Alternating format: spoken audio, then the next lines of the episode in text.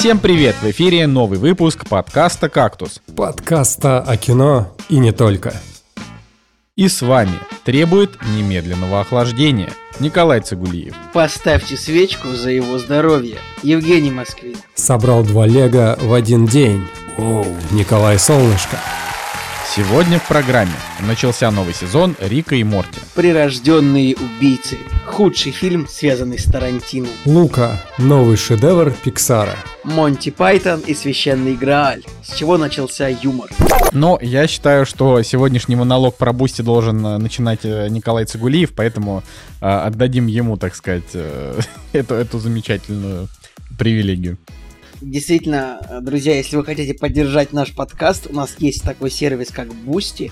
А, можно перейти по ссылочке и за некоторые денежные суммы, ну, поддержать нас, ну, ну не просто отправить деньги, а можно, например, заказать фильм на просмотр, а, можно заказать какую-то фразу на просмотр. Более того, можно даже а, заказать свое собственное присутствие в нашем подкасте, ну, на короткий блок. А, так что переходите по ссылочке, поддерживайте нас, нам будет очень приятно. Да, но э, больше, большего, наверное, не добавишь, кроме того, что если вы совсем уж не знаете, как потратить ваши деньги, вы можете просто нас как-то поддержать, это тоже хорошо. Я даже не знаю. Вот, а, но больше всего мы, конечно, любим, когда вы про нас рассказываете кому-то, когда к нам приходят новые слушатели, подписываются на наш канал, нам это очень приятно. Вот, а, а мы тут, между прочим, впервые за месяц собрались полным составом, я так понимаю. Прямо за месяц? А давно ну, Жеки не было так? Ну, ну, типа, последние два не выпуска не было. Ну, или да, ну подождите. Ну, да, все правильно. Ладно. Или, или это я сейчас просто туплю. Я даже больше скажу. Во-первых, я задолжал вам деньжат, потому что прошлый фильм вы обсуждали без меня. Поэтому, ребята, мне нужно поквитаться с коллегами. Закажите еще один какой-нибудь фильм на просмотр, чтобы я не был должен им деньжат. Ну, в общем, наконец-то мы собрались втроем. Вот. Э, давней, давненько такого не происходило. Казалось, можно, бы, можно было бы даже сказать возвращение блудного кактуса. Вот. А, и мы, кстати, собираем в комментариях, я считаю, это вполне можно а, собираем в комментариях мнение, чему нам посвятить 300-й а, юбилейный и последний выпуск нашего подкаста. Ну вот, ладно. А, в общем, если вы, если вы хотите, чтобы мы что-то интересное рассказали на выпуск номер 300, пишите в комментариях, было бы интересно, правда, вас послушать, потому что у нас с идеями туговато в последнее время, особенно из-за того, что очень жарко в городах и... Ну, Николай, ну, 300 выпуск, мы же с тобой обсуждали уже 300 спартанцев точно в каком-то выпуске было, и мы даже шутили, знаешь, выпусков 200 назад о том, что ха-ха, когда будет 300 выпуск, обязательно нужно посмотреть 300 спартанцев. Блин, я не помню, чтобы мы так шутили, но если мы так и шутили, то это была очень плохая шутка, потому что я не хочу обсуждать 300 спартанцев на 300 выпуск. Вот, но это... Ничего страшного. Кстати, не, не, не, самый, не самый плохой фильм. Возможно, так вот, э, оглядываясь назад, топ-3 Зака Снайдера. Вот, Кстати, если как тематический выпуск, Почему бы и нет? Можно все, где есть 300, да? Ну, вот. А Ладно. таких фильмов, правда, много? Не где знаю. есть 300. Ну, ну, может... Мне кажется... Продолжайте. Просто кто-то очень громко хлопнул дверью только что, и я подумал, что это какой-то стейтмент, а после которого нужно сделать паузу. Нет, это у меня просто упала банка с пивом Балтика безалкогольный грейпфрут. Неплохое вот. пиво, кстати. Это, не, это неплохой продукт плейсмент такой.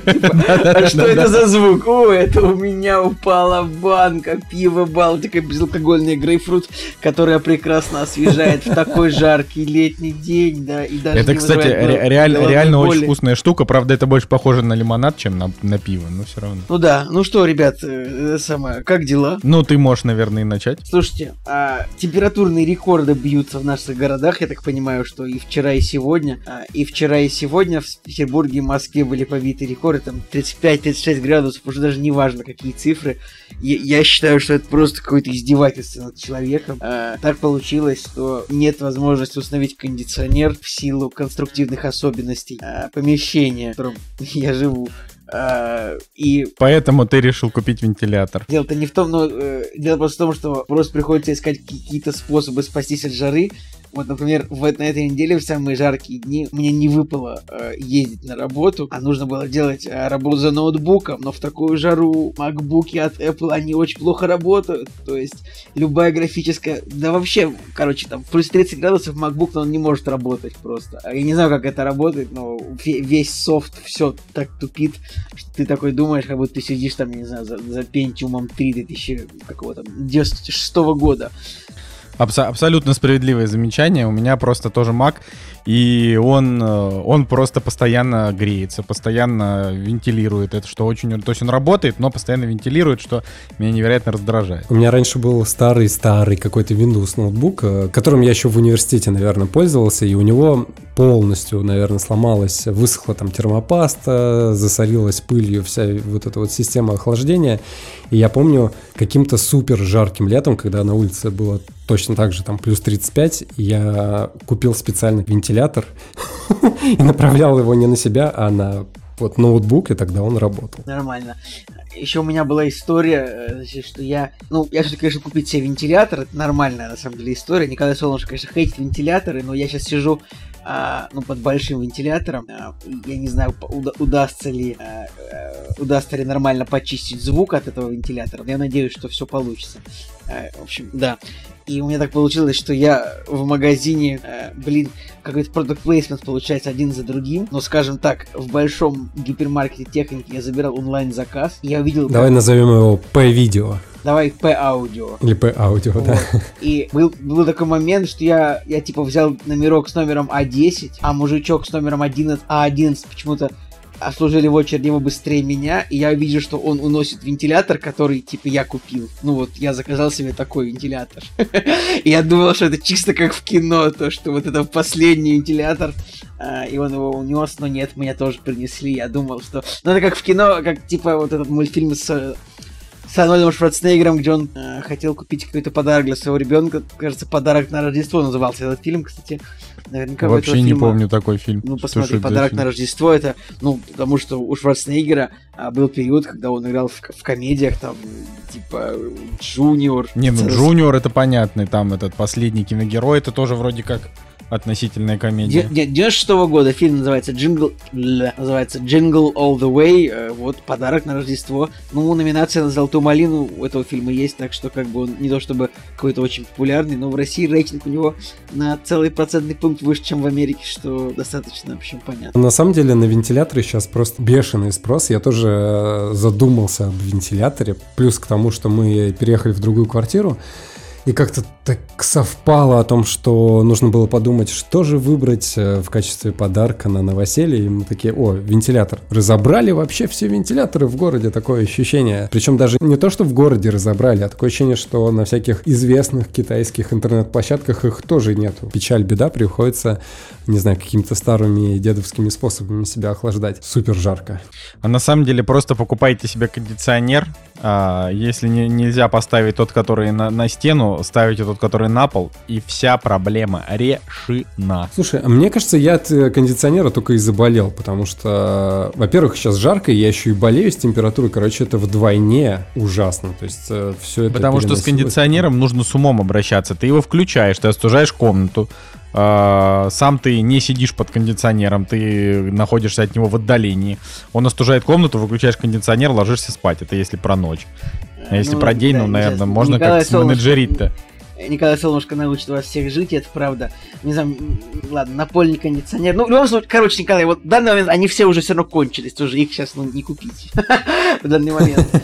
Это вот как вопросу, к вопросу про контекст. Как сделать так, чтобы твой бизнес работал? Вот сейчас, мне кажется, любой человек, который бы на складе купил 500 вентиляторов, он бы мог просто на улице вста- встать и типа 1000 рублей за вентилятор. все бы, Зачем на улице? Можно, можно на Авито все сделать. Правда, наверное, можно как-то и огрести от кого-то за то, что... А что это ты тут барыш вентиляторами, когда ты купил все, все вентиляторы, козел? Ну-ка давай по рыночной цене их продавай. А, я уже какие только способы я не перепробовал, чтобы, ну, можно, можно было сидеть и работать. В один из дней я вообще просто в машину пошел, что... И это, кстати, я, я узнал, что это, ну, я не один такой человек, который реально в тот момент, когда дома супер жарко, он просто пошел в машину, потому что в машине есть кондиционер, который поддерживает эту температуру и просто сидел и жег, жег бензин, и как бы позвонил и работал за ноутбуком, если можно так сказать. В другой день, вот буквально сегодня я вот, значит, э, в кофейню в торговом центре пошел работать. И я занял самый большой стол. Я не знаю, так вышло просто, что, ну, очевидно, что все места там заняты бы, один стол освободился, я прыгнул на него, потом я как бы сел за стол, на котором могло бы сесть пять человек, ну так вышло. И в, в, в один момент такие три женщины за 50 такие, извините, а у вас свободно? Я такой думаю, вообще, я такой думаю, hey, ladies, вообще-то все еще ковид чтобы мы с вами сидели за одним столом и такой, нет, я ожидаю, человек ко мне скоро придут. Извините, пожалуйста, этот стол занят все пять мест мной одним. На, а, на самом вот деле, ну ладно. На самом деле что? Ну я, я хотел сказать, что без относительно, ну то есть твоя история, вот она, конечно, очень увлекательна, но я, э, я хотел ее э, как бы сместить вот в разряд ковида, да, немножечко, вот буквально на пол шишечки. Значит, вот что очень важно, что очень важно, да, что сейчас по России ходит самый опасный из возможных штаммов ковида, который был за все время. Самый опасный, вот они только что сейчас у себя анонсировали там. Ну так он ходит же, ходит, все. Да, новый, свежий анонс, как говорится. Это, как это называется, это а, премьера, прем, бренд New COVID. Вот. Выходит по четвергам, как э, кинопремьера.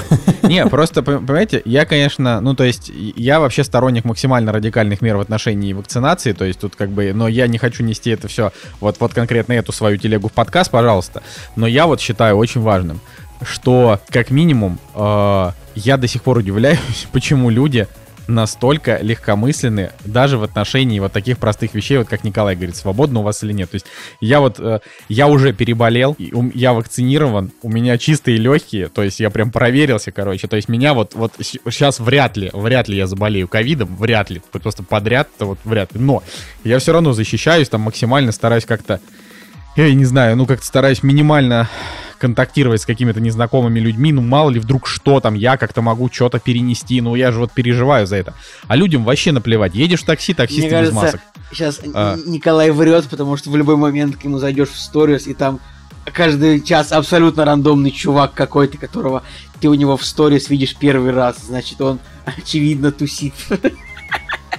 Но это неправда.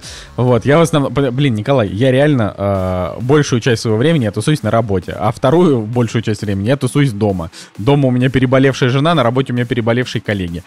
Вот, поэтому здесь э, там история такая, что люди, люди реально себя вообще не берегут, и главное, что они своих близких-то не берегут, и это очень грустно. Ну вот, ну да, так, такое.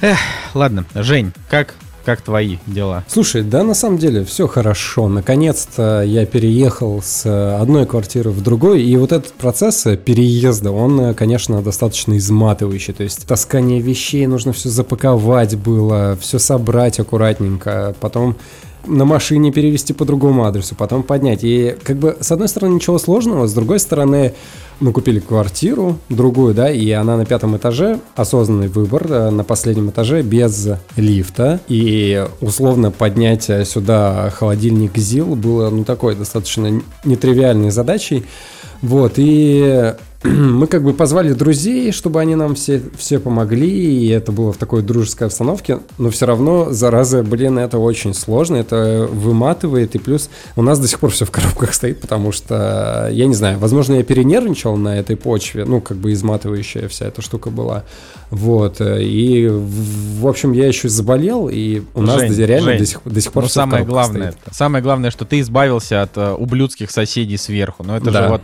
никакие там холодильники на пятый этаж, они, понимаешь, это один раз помучиться, один раз поболеть, ну ладно, э, в случае с тобой семь раз поболеть, ну, может быть, девять, но зато, блин, больше не будет соседей вот этих вот отвратительных. Слушай, я тебе больше скажу по поводу шумоизоляции. Дом, смотри, э, дореволюционный, он по качеству лучше, чем э, все вот эти новостройки, да, которые есть. И по шумоизоляции, во-первых, я никого не слышу из соседей, вообще никого. Жек, так они все умерли уже с революцией-то, с десятого года. Да-да-да, мы, кстати, тоже подумали о том, что сейчас найдем в стенах кого-нибудь. Потому что когда начали разбирать э, старые вещи, которые здесь на антресолях все попрятаны, тут куча куча всяких неизведанных э, каких-то действительно вещей, которые ты даже не знаешь, что это. Вот, ну и по поводу шумоизоляции, на самом деле, в итоге можно из, из одной комнаты сказать человеку что-то в другой, и тот не услышит, потому что вообще ничего не слышно. Это круто. Так что я вот сейчас э, кайфую, наслаждаюсь э, ну. тем, что я хотел получить. Ну, я, я максимально вообще за, за тебя рад. А, а я, короче, вот настолько прятался от жары, что мы все выходные, ну, то есть, ладно, хорошо, мы в субботу, а, мы там поехали погуляли, а, а все воскресенье мы не выходили из дома и собирали лего. И было, знаете, очень хорошо. Вот э, включил себе фончиком интервью какие-то там. Ну вот, и собирал вообще. Знаете, знаете, вот как, как хорошо. Но я, так, я а вот что понял, ты собрал ты? Мы собрали Мандалорца, э, значит, Грогу и маленький такой этюд из жизни Гарри Поттера и отряда Дамблдора. Вот, я на самом деле, знаете, что я осознал? я осознал, что Uh, ну, Лего это, конечно, это вообще супер класс. Мне вот очень нравится собирать Лего. Проблема только в том, что я вот люблю собирать, а потом, когда вот оно стоит, оно реально стоит и собирает пыль. Вот, и несмотря на то, что я, конечно, люблю там иногда полюбоваться тем, что я собрал, но все равно вот ты думаешь, что а, ну, то есть я бы хотел себе купить какое-нибудь большое лего, чтобы собирать его там неделю, э, чтобы прям такой был огромный. Но что потом с ним делать? Вот это реально главная проблема. Потому что э, дети Лего, они просто собирают, пересобирают и, и так далее. А вот взрослые его один раз собрали, и все, получается, это как бы ты платишь там от 5, там, я не знаю, до 20 тысяч рублей. Ну, это условно, да, есть и дороже, есть и дешевле. Э, просто за разовую такую акцию. Короче, это очень любопытно. Я, я впервые вот об этом подумал с такой точки Серьезно? зрения. Ты впервые подумал? А то, что я тебе... Э, ну, короче, я давно говорю, что это все, ну, все на, на, на помойку просто хлам, как бы, бесполезно. А почему на помойку-то? Не, ну он стоит, как бы. Не, ну, Николай, я, как бы, я, конечно, я, конечно, понимаю, что э, в вашем пенсионерском мире уже немножко по-другому все работает, что вот есть э, как бы вещи, которые радуют душу, это э, как бы это непрактично, я прекрасно все понимаю. Вот, но... У меня появился вопрос, а неужели в Лего фильм нас обманывали? Вот ты собираешь эти фигурки, они что, не живые? Ты там не можешь попасть в этот город, в мир Лего? Нет, подожди, может они живые, но это только по ночам, когда я не вижу. В, в остальных случаях они, к сожалению, э, просто стоят ну на месте. Ну все, тогда бесполезная штука, выкидывай. Хорошо, хорошо, ребят, так и сделаю. Обязательно. А еще на самом деле а, история, значит, в том, что а, я купил себе книгу новую. И знаете, что это за книга? Ну, это, это книга, внимание, Чарли Кауфмана. Помните такого э, немолодого человека? Он написал книжку на что-то там 700 страниц, э, в которой, судя по рецензиям, творится какая-то совершенно непонятная хренотень. Вот я ее себе купил. Вот, буду... Прости, может я быть, забыл, я... ты смотрел один из последних... Ну, ты, ты смотрел, я думаю, закончить... Ну, фильмы не, не, Чарли Нет, этот я не смотрел. Я смотрел только вот э, «Быть Джоном Малковичем» и еще что-то одно. «Вечное сияние чистого разума» — это он? Да. Я не помню. Ну, его сценарий его. Режиссер ну вот. Мишель Гондри. Ну вот, да, я, я не смотрел, э, я, я думаю, как все закончить, потому что ты сказал, что это депрессуха, после которой жить не хочется, Николай. Это, я, это честно правда. говоря, с другой я, стороны, ты, ты не продал с другой это, стороны, это кино. Я бы хотел, чтобы ты посмотрел его, чтобы типа ты потом сказал, да, Николай, все так, как ты говорил. Не, ну как бы, да, чтобы, чтобы впасть в эту совершенно невозможную депрессию. Ой, да, не знаю. Но в любом случае... Знаешь, какая у меня мысль еще родилась, пока ты рассказывал свою историю про Лего? Ты упомянул Мандалорца, а я сегодня, значит, посмотрел э, третью серию Локи, казалось бы. Как это связано? А сегодня третья уже серия Локи вышла? Да, сегодня уже вышла третья серия Локи, и помнится мне, я тогда рассказывал про первую, вот, э, так как в прошлый раз меня не было, я пропустил рассказ про вторую, но я все больше и больше э, убеждаюсь э, в своих высказываниях, которые были вот э, в предыдущем подкасте, да, когда я про Локи говорил о том, что это на самом деле какой-то супер дешевый сериал по сравнению с тем, что мы сейчас имеем а, вообще вот в последнее время. Взять того же самого Мандалорца, он вообще не в пример качественнее. Да, у него там были проходные серии, но в большинстве своем, да, вот там, если там первые три взять, они были по уровню, по качеству вообще там зеленого фона, прорисовки, да, бэкграунда и так далее, они были не в попад лучше. А Локи, он во всем хуже, и это, конечно, очень странно. Я прям удивляюсь тому, что они взяли такого яркого персонажа, но бюджет, да, и качество постановки, оно в разы меньше, чем, допустим, у Мандалорца. Это удивительно для меня. То есть, на мой взгляд, да, можно было взять наоборот Локи, да, и напридумывать ему столько всего, да, что качественно бы выглядело в рамках там бюджета того же самого Мандалорца. Но нет, вот э, почему-то все так печальненько и ужасно. Блин, Жек, Слушай, ну, мне прям ну, знакомые сериала- говорят, что Локи прям разносит вообще. Ну, у сериала рейтинг вообще 9,1 на MDB, типа... Удивительно. Подожди, вот Жень, ты, ты удивительно. вторую серию посмотрел, правильно? Да, и вторую серию я тоже Гов- посмотрел. Говорят, Ну, просто- вторая вообще просто мясище, нет? Ну ладно, не, ну я, я пока не хочу обсуждать, не знаю. я- Смотри, во-первых, э, понятно, что это сериал, да, и у него есть э, свои жанровые, как бы, фишечки о том, что вот здесь мы поболтаем, здесь мы еще поболтаем, здесь мы поболтаем, потому что у нас мало бюджета, но если ты посмотришь на локации, локаций и декораций, их очень мало, и они сделаны, ну как бы нет, они сделаны хорошо, но когда Локи, допустим, попадает на какой-то зеленый фон, то это Сарик Андреасян, условно, как из «Мафии», да, помните, такой фильм был, А, потому что задники выглядят очень посредственно, сама постановка очень посредственная, никаких, короче, спецэффектов как таковых нету, то есть вот в третьей серии есть момент, где он а, условно показывает фокус там, да, или такой вот, смотрю, я сейчас покажу магию, и знаете, что он делает? Знаете, как это сделано? Как бы в кадре открывает руку, и оттуда пускается салютик. Салютик. И таким образом он а, показывает свою магию. Ну, то есть, э, если бы это был фильм полноценный, то это было бы намного ярче и намного, я не знаю, качественнее, наверное, сделано. А здесь как бы вот они какую-то слабую, очень слабую фишечку сделали, которую условно даже я могу сделать. То есть взять какой-то а, сток, да, и у себя на руке, блин, показать этот дурацкий салют. Ну, короче, это странно. Короче, я не знаю, я вот пока дико разочарован, я абсолютно не понимаю, почему у него такие, такие высокие рейтинги, поэтому я хочу, чтобы вы тоже посмотрели и сказали, Жека, вот ты здесь не прав, и это вообще как бы несправедливо, что ты его так разносишь. Не, ну, я в любом случае его посмотрю, я просто думал, может быть, подождать этот, э, подождать, когда он весь выйдет, потому что я не знаю. Вот, ладно. А, чё, господа, пойдемте обсуждать премьеры? Вот и они! Премьеры недели!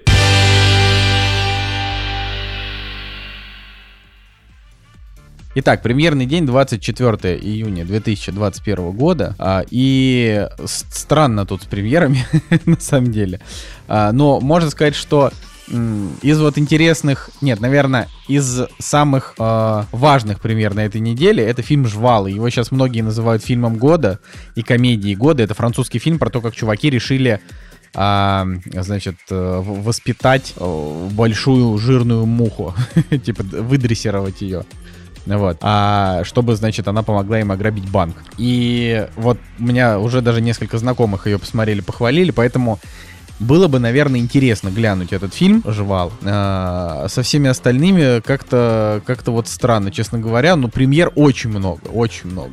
А, например, а, «Таксист» Мартина Скорсезе. Фильм 76 года, который по какой-то непонятной причине все очень сильно любят, а я вообще не люблю. Вот. И э, для тех, кто большой поклонник вот этой картины, есть возможность посмотреть ее на большом экране. Вот, пацаны, напомните, вы смотрели «Таксист»? У меня 8 ему стоит, э, и в свое время, в принципе, ну не сказать я, что был в восторге, да, но как прародитель жанра своего. Ну ведь реально очень много фильмов, которые на таксиста похожи. Он, конечно, легендарный, и Роберт Де Ниро очень крутой. Хотя я вот до сих пор не понимаю культовости этой сцены, когда он говорит э, сам, сам собой перед Вообще, зеркалом. это, То есть- это так, ребят, эта сцена также абсолютно переоценена, как сцена, когда герой э, этого Энтони, нет, не Энтони Хопкинса, а, господи, Сияние, кто там играет? Джек Николсон. Джек Николсон, когда герой Джека Николсона разбивает топором дверь. И ты, то есть, вот Ты когда я чё, смотрел «Сияние», я такой сцена, думаю... отличная. Да вообще, да она такая же, Ну, как вне- весь фильм, абсолютно. Но, но Ну, вне ладно. контекста она отличная, я считаю. То есть она, вот, ну, то есть е- сцена, она может жить и без фильма. Если какая-то сцена может жить и без фильма, то она хороша. Ну, не знаю. Не, Э, ну я, вот эти я, не, я, просто- я не буду это я спорить, щас- потому что мысль может быть и правильная, но просто меня не я сейчас впечатлило. типа п- просто, просто по все вставочки говорю, которые там, ну, типа, у Бэткомедиана, или вот любая вставка получается, это типа хорошо, значит, там какая-нибудь вставка типа «Что ты, черт побери, такое несешь?» или вот это вот все. То, что вы сказали, это абсолютнейшая чушь. Все в комнате сейчас стали тупее. Вот, вот эти вот все просто фразочки. Который часто используют. Ну, как бы Да то ну ни было, нет, конечно, надо Николай Цугулиев посмотреть тебе таксист, потому что, ну, как бы, на- надо, потому что он слишком, э, слишком культовый, чтобы его не посмотреть. Интересно, конечно, мнение. Ну, тебе, скорее всего, он тебе понравится. Ну, и, в общем, меня он просто абсолютно не впечатлил, но я рад за тех, кого он впечатлил, и вы можете посмотреть его на большом экране, это клево. Вот. Иное кино прокатывает, они огромные молодцы, вообще люблю их. Я до сих пор под впечатлением от того, что Балабанов э, делал амаш на таксиста в жмурках. То есть, когда ты смотришь жмурки, несмотря таксиста, да, ты такой, ну, как бы да, круто. А потом э, ты понимаешь, что Балабанов э, заимствовал оттуда, ну, я думаю, специально, да, там моменты, получается, у Дюжева был, была система, где он доставал пистолет с помощью механизма, да, и это было в таксисте, ты такой, что? И потом э, там моменты были с виниловыми пластинками, да, когда он там их слушал. Это тоже было в таксисте, и, короче, я такой, вау. Круто, круто. Я, я просто не знаю, до сих пор э, от этого под впечатлением. И, кстати, еще сегодня, когда трейлер э, пересматривал, увидел там э, девушку, которую зовут Сибил Шепард. И тут же я понял, что она играла с э, Брюсом Уиллисом в сериале «Детективное агентство Лунный свет». И я такой, о. Ну, короче, круто э, замечать каких-то лиц, связывать их. Ну, вот, э, А так, этот идем- сериал кто-нибудь, этот сериал кто-нибудь смотрел? Детективное агентство Лунный свет. Я о нем только, я помню его только по телепрограммке. Типа вот там вот так было. Типа 16.00. Детективное агентство Лунный свет. В глав... в ГЛР Брюс Уиллис. Но я его никогда не смотрел. Жак, ты что-нибудь можешь про него сказать? Да, так у нас даже выпуск, по-моему, был Да, был. про него, или я где-то рассказывал. Да он такой, он на самом деле странный. У него... Мы посмотрели два или три сезона, а их там больше, да, и я остановился, потому что там качество все-таки начало страдать, и в первом сезоне там буквально пару серий было интересных, и ну просто прикольно посмотреть на Брюса Уиллиса, который стебется а, над своей напарницей, вот. Ну, такой, знаешь, вот, пару серий чисто посмотреть и все. Ладно, идем дальше. Значит, фильм «Блогеры и дороги». Настя Евлеева, Ильдар Джарахов, Дани Милохин, Юля Гаврилова и какие-то непонятные еще. Ну какой еще будет люди. рейтинг у фильма? 2,1? Я уверен, да, что там будет что-то очень низкое. На самом деле так странно, ну потому что как минимум Ивлеева, я, у меня нет никакого к ней уважения там, ну, какого-то большого, в смысле, уважения особенного нет, то есть так-то она, конечно, молодец, но, вот, но имеется в виду, что э, нет какой-то к ней фанатской любви тем более, э, и, но, но мне кажется, что она вроде как девочка-то не глупая, чтобы вот принимать участие в заведомо провальном фильме, Я просто смотрю. Николай, что она как бы она и сценарист, и продюсер, и режиссер, значит, это просто ее проект, скорее всего. То есть ты Да, так- вообще вот. ошибся. То есть она не то, что принимает участие, она тоже, может, она это придумала вообще этот проект. Не, ну хорошо, хорошо, окей, допустим, она там частично режиссер, частично сценарист, просто вопрос нафига вот это вот. А, У меня есть, вопрос, чтобы а почему мы обсуждаем фильм, у ну, которого или нету что? трейлера? Чтобы потом попасть к Бэткомедиану, и чтобы он потом цитировал ее из интервью Дудя и говорил, что у нее недостаточно коммунистические взгляды. Да ну нет, ну блин, не знаю, мне кажется, просто у всех э, людей, которые типа звезды медийные, не всегда есть какие-то амбиции в кино сняться, чтобы это как-то успешно было.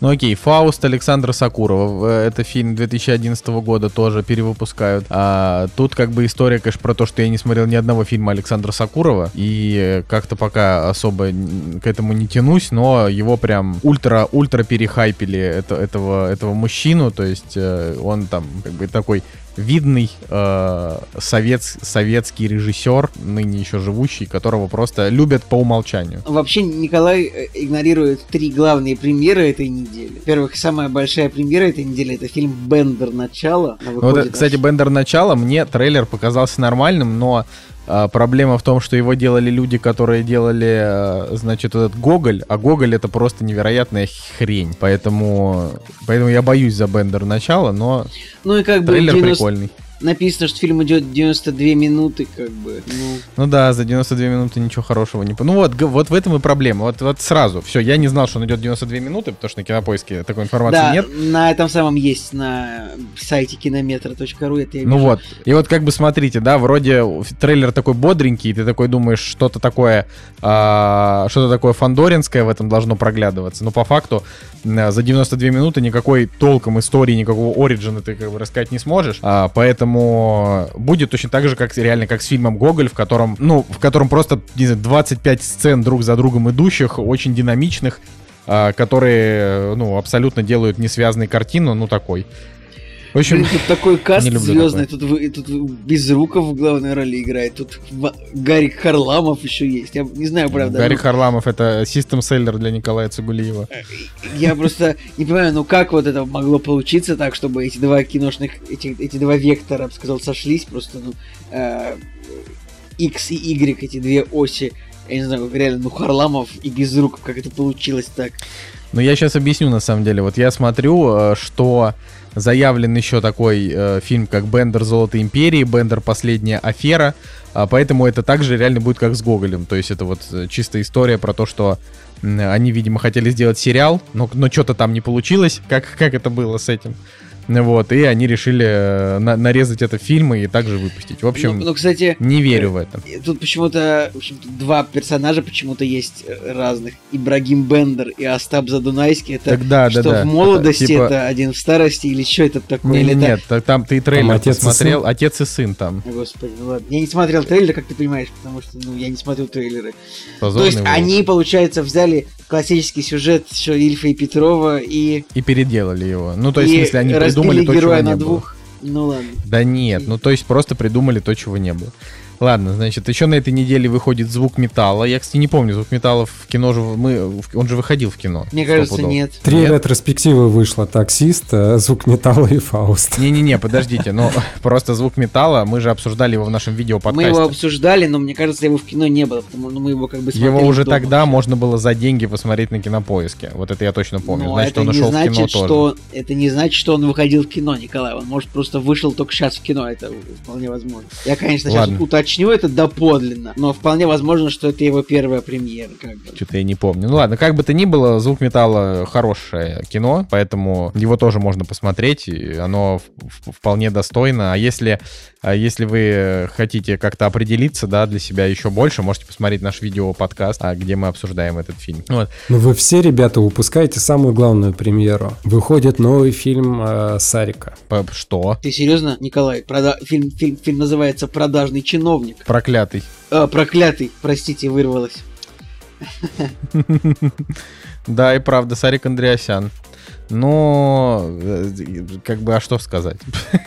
Ну, то Что сказать, я посмотрел трейлер, и на самом деле, мне кажется, он все-таки оттачивает свое мастерство, и в этот раз э, по трейлеру меня хватило на первые 10-15 секунд. То есть я такой, ага, ну вот первые 10-15 секунд еще, ну как-то более-менее смотрибельно. Но потом, конечно, опять начинаются вот эти вот все пи- кривляния, вот эти вот... Ой, я прям вообще... Как, какое ты сейчас слово этого. сказал, Женя? Женя, Не- какой... Я не расслышал тебя чуть-чуть.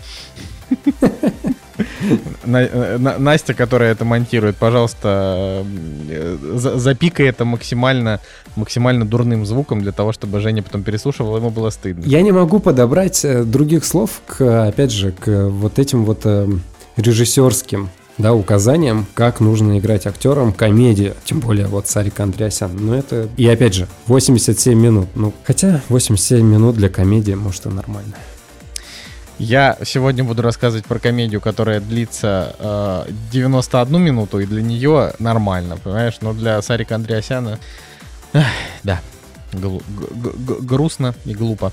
А, ну, по большей части можно хоть еще все 20 премьер, которые на этой неделе выходят, обсудить, но, наверное, ну, фильм с Лаймом Нисоном «Ледяной драйв», пойдете вы на него? Блин, Может, и я, пойдете. я, я внезапно посмотрел часть трейлера этого фильма. Это что-то невероятно забавное. То есть это просто фильм о том, как Лайм Нисон на грузовике едет по льду. И посмотреть, если на постер этого фильма посмотреть, у Лайма Нисона выражение, э, как, как у Гарольда, который скрывает боль. Ну, понимаете, это старый дед, который такой... Да. Причем он же говорил, что он больше не будет сниматься в подобных боевиках. Ну, он, видимо, только в этом контексте может сейчас деньги зарабатывать. А что тут сделаешь? 70 лет уже дядьки, ну, Жень. Так что от, откро- от- открой его, этот самый, его фильмы. Там у него еще 10 фильмов, вот, которые чисто по названию выглядят так, будто бы он там снова играет боев... так же боевого пенсионера, как и раньше. То есть Добровольный патриот, Чарли Джонсон в огне, Возмездие. Вот это фильмы звучат все так, как будто Лайм Нисон берет топор и убивает негодяев.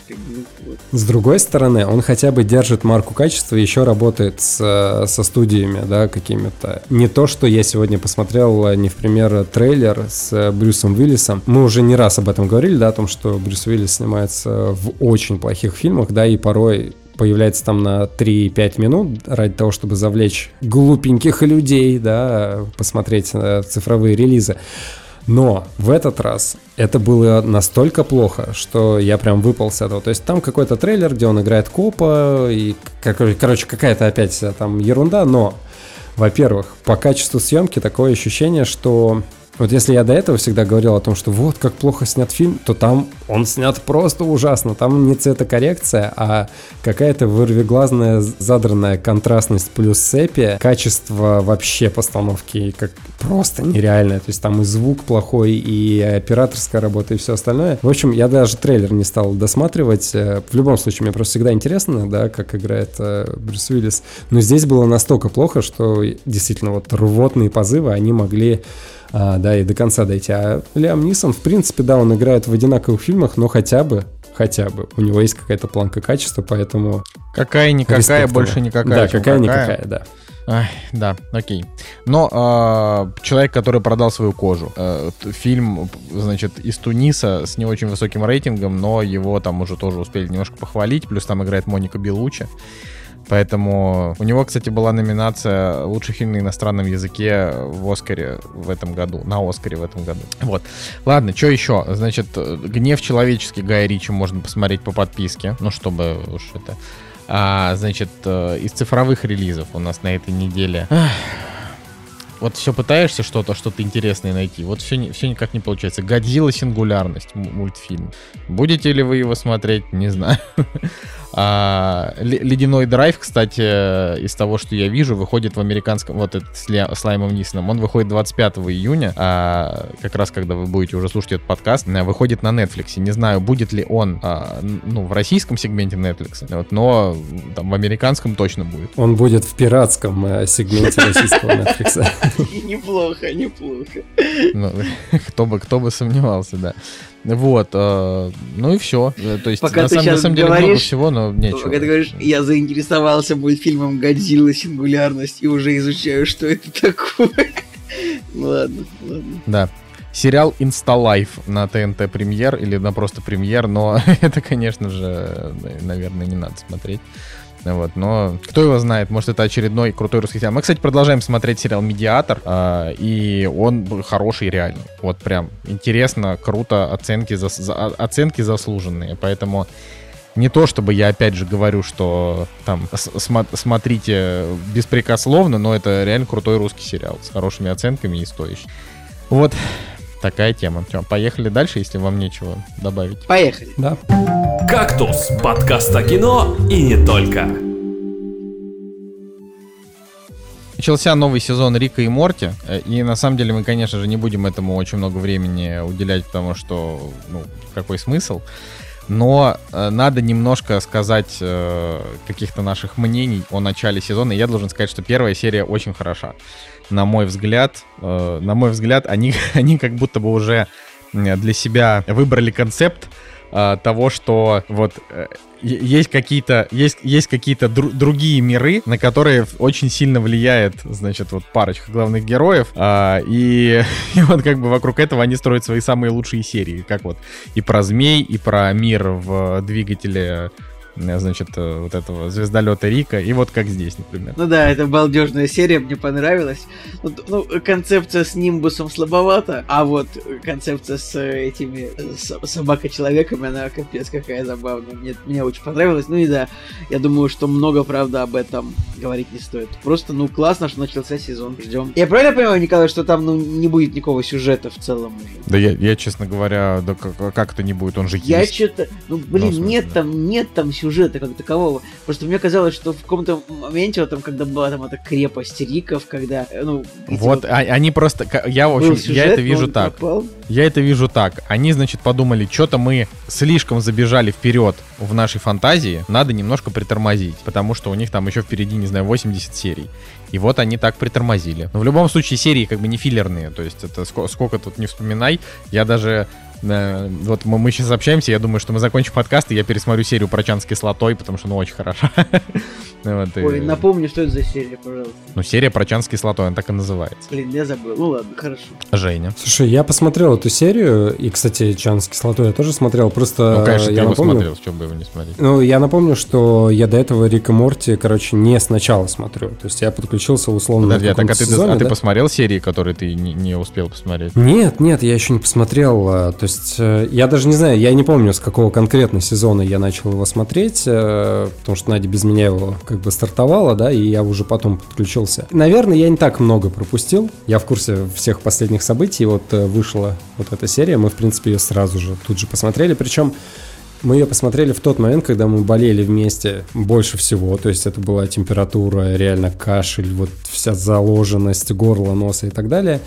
И плюс э, мы еще изнывали от этой жары, и непонятно, что делать. Э, на самом-то деле у нас еще нету компьютера, то есть мы его не собрали, у нас нету телевизора, мы его еще не повесили, и только был ноутбук, и мы, как в старые добрые времена, посмотрели Рика и Морти на ноутбуке, короче, как, когда-то еще давно так делали. Вот. Э, ну, серия крутая, да, я согласен. Мне нравится концепция с этим вином, которое старело, да, вот в каких-то других мирах. И каждый раз, когда он там возвращался, это, это было реально смешно. А с э, чуваком, да, который Нимбус, так и хочется назвать его Нимбус 2000. вот, э, ну, как-то стрёмненько, конечно, но в целом, в целом тоже смешно. Но когда они вместе пересекались... Не знаю, мне кажется, что концепция того, что есть какой-то великий, великий владыка, который с, с Риком и, там его, его великий враг, ну, мне кажется, что это про- просто клево, что они уже с такой усталостью относятся, что у Рика, у Рика все время есть какой-то враг, где бы они ни были, куда бы они ни, где бы они ни оказались, у Рика все серьезно. Ладно, ребят, я думаю, правда, ну, обсуждать каждую, ну, блин. Да, да, Игру Престолов, значит, да, это вот можно, да, обсуждать, о, а что там в этой новой серии? Ну, там она летела, и драконы оказались. А в этой серии что? Ну, тут Серсея, значит, повела себя как-то нелогично. Вот вот погоди, да, вот потому что, первый, потому первый что сезон. Игра престолов это тот сериал, в котором как бы всех волновал сюжет и что дальше сделают герои. Рика и Морти же ну, как бы смотрят просто ради концепции новой, которую придумывают авторы, и как бы концепции, они прикольные, и их особо обсуждать-то как бы, ну, что там, ну, кр- круто, да? Ладно, Жека, давай, расскажи нам про, про мультфильм «Лука». Э, интересная история про мультфильм «Лука» или «Лука», скажи тоже, как правильно. А, значит, э, концепция... Это том, не меня что... надо спрашивать, ты чего? Я вообще в ударениях всегда путаюсь. Подожди, как они его называют? Как они в мультике называют? Господи, я что, помню, что ли? Господи, ты издеваешься? Не, по-моему, не, по-моему, Лука просто. Ладно, в общем. А, На самом деле история какая была? История была в том, что Женя подумал, что мы договорились его посмотреть в кино и пошел в кино. Но оказывается, что Женя договорился Я его посмотрел до того момента, как мы договорились, на самом деле. Я его посмотрел на выходных, а обсуждение было уже после. Почему я его посмотрел? Хитрец. Вот в чем вопрос. На самом деле, та квартира, в которой мы жили до этого, она была в Калининском районе, и в этом районе есть э, муниципальный кинотеатр, а, фильмофонд называется. Вот те, кто в Санкт-Петербурге, могут туда сходить, да, и узнать, что это за кинотеатр. В общем, в любом случае, а, в Санкт-Петербурге несколько таких кинотеатров, условно, там 4 или 5, и один из них э, находился вот в нашем районе. Но за те 5 лет, которые я там прожил, я тогда туда и не добрался. То есть э, все время хотел туда сходить, и так до туда не дошел. И вот, значит, наступает день, когда мы передаем ключи от нашей квартиры, подписываем документы оставшиеся. И я говорю, Надя, давай сходим в этот кинотеатр. Мы все время хотели туда попасть и никак не попадали. Давай сходим. И мы действительно решили туда пойти, и у них в сеансе все-таки обычно, кстати, да, они показывают фильмы, которые, по крайней мере, так раньше было, которые уже ушли из кинопроката, но вот сейчас, да, вот они показывали актуальный мультфильм. Вот, и мы решили на него пойти. И самое интересное, что перед сеансом мы взяли итальянскую пиццу, взяли с собой Кока-Колу, в принципе, не важно, но мы взяли с собой пиперони, вот, и пошли э, на мультфильм. Мы были в зале, во-первых, одни, никого не было. Во-вторых, э, здание кинотеатра старое, то есть условно это дореволюционное какое-то помещение, но я не знаю, каких оно годов, здание старое. А, сам зал, в принципе, неплохой, как бы, да, нормальный, и у него определенно есть своя атмосфера, но все-таки было круто то, что там не было народа вообще, да, и мы смотрели вдвоем с пиццей. Знаешь, извини, пожалуйста, Жень, может, я перебью. Николай заметил, ну, Женя рассказал, ну, просто обычную историю про поход в кино с пиццей. Но ладно. Как, как, э, мы, как я мы так не делаю, но почему просто я про пиццу говорю? А потому что мультфильм как бы пропитан итальянской тематикой, и так совпало, что мы взяли пиццу до этого и вот эта итальянская тематика, плюс у нас еще пицца в руках, и как-то все так воспринималось очень круто, прям вот атмосферно. Скажем так, 4D с запахами и ароматами. В общем, мультфильм сам по себе, он не шедевральный. То есть у него есть э, определенно свой плюс в том, что он э, очень круто использует э, атмосферу Италии и все, что с ней связано. На постере, да, если посмотреть на постер мультфильма, там мотороллер Веспа. Вокруг этого транспортного средства замешан как бы сюжет. То есть мальчики в определенный момент видят его на постере, да, и хотят его заполучить любой ценой. Ну и тут еще и плюс вся итальянская атмосфера. Паста, там, я не знаю, какие-то речи, атмосфера, декорации там и так далее. И это, конечно, очень круто. Музыка итальянская вообще шикарная. Она настолько подходит э, вот этому мультфильму, что музыка и картинка, они друг без друга жить не могут. То есть здесь прям вообще это единое целое. И ради этого, на самом деле, стоит идти, идти на этот мультфильм. То есть вот чтобы именно зарядиться атмосферой. С точки зрения истории и того, как он срежиссирован, по сравнению с другими диснеевскими или пиксаровскими фильмами, этот фильм менее идентичен, да, и менее оригинален. То есть у него достаточно простая какая-то история, которая в какой-то степени или в какой-то вариации мы уже видели. Условно, там «Русалочка» или еще что-то, или еще что-то. Сам сценарий, да, есть э, подводная жизнь, да, там живет э, семейка, и в этой семье есть э, ребенок, которого зовут Лука, да, и он в какой-то момент замечает вещи, которые упали с лодки обычных людей, и он такой, о, часики, о, там, не знаю, виниловый проигрыватель, граммофон, и, конечно же, его начинает завлекать вот этот вот внешний мир, да, а родители, конечно же, его отговаривают, вот нельзя, на поверхность нам нельзя как бы выплывать, потому что там люди-убийцы и так далее, и так далее. Люди-убийцы. Мультик Pixar. И вот такой мультик я бы посмотрел, на самом деле. Жень, тебе жизни, что ли, не хватает? Вот, ну, конечно же, мальчику все интересно, и он э, в определенный момент находит друга, который как бы уже познал вкус э, выхода на берег, да, и он говорит, да давай, вот вместе выйдем. Они вместе выходят на берег, но основная фишка в чем мультфильма? В том, что под водой они водные жители, да, водные монстры, а когда они выходят на берег, они превращаются в обычных людей, да, которые, как ни в чем не бывало, могут э, тусить на поверхности. Но если на них попадает вода, они частично, да, или полностью превращаются обратно в этих э, морских жителей. И на этом строится, скажем так, конфликт сюжета. И на этом же строится оригинальность и, э, там, не знаю, оригинальная подача, да, потому что в какой-то момент э, может пойти дождь, в какой-то момент на них э, может просто попасть вода и так далее, и так далее. Как бы интересно, но мультфильм, честно говоря, на раз. И я еще поймал себя на мысли о том, что я, возможно, уже дико испорчен всей этой ЛГБТ пропаганды и так далее. То есть я смотрю на этих двух мальчуганов, которые друг с другом тусуют, и ты такой думаешь, вот-вот они схватят друг друга за жопу. ну, потому что так снято, и ты уже просто настолько испуган, настолько испорчен вот этой поездкой, что реально ожидаешь чего-то мерзкого и ужасного. А, будь я ребенком, я бы, конечно, этого не увидел. Но в какой-то момент появляется еще девочка, да, которая Женя у нас вносит... такой прос- проскрепы, знаешь, к 30 годам потихонечку такой. Ух, Да нет, гей-пропаганда отвратительно. Просто Нет, кошмар. это не в том, что э, гей-пропаганда отвратительная и так далее. Просто я настолько уже привык, что... Это ты в- гей-полиции расскажешь. В любых... Просто в любых самых неподходящих моментах э, сейчас, в, там, не знаю, в мультфильмах, фильмах, детские, не детские, это всплывает. И когда здесь два главных персонажа, мальчики, да, которые ночуют друг с другом, и ты такой, воу-воу-воу, невольно себя пытаешься на, как бы, эти мысли подальше от себя отогнать, вот. А, но здесь появляется персонаж девочки, да, и, и она и вносит яблоко раздора в их мужскую крепкую дружбу. Ну, это как у Бернарда Берта- Бертолуччи в «Мечтателях», да, это вот а, кла- класси- классические Ой, как ты, как, как ты сказал, как ты сказал, типа, красиво. О, это как у Бер... это как у Карамзина. Типа, знаешь, вот ты так сказал. Я так и хотел, это был такой эффект, вот ты вообще. Ты молодец, да, сразу плюс 5 к нашему подкасту. Ну, короче, вот, э, я к тому, что уже просто мозг настолько испорчен всей вот этой поездкой, что начинаешь видеть ненужное в том, где этого нет. Если честно, вот фильм идет, э, мультфильм идет, и ты такой, как бы просто как зритель наблюдаешь за всем происходящим. Да, приятная атмосфера, да, забавные персонажи. Юмора, кстати, не очень много. Вот э, в чем минус мультфильма? В нем не очень много юмора. То есть за весь...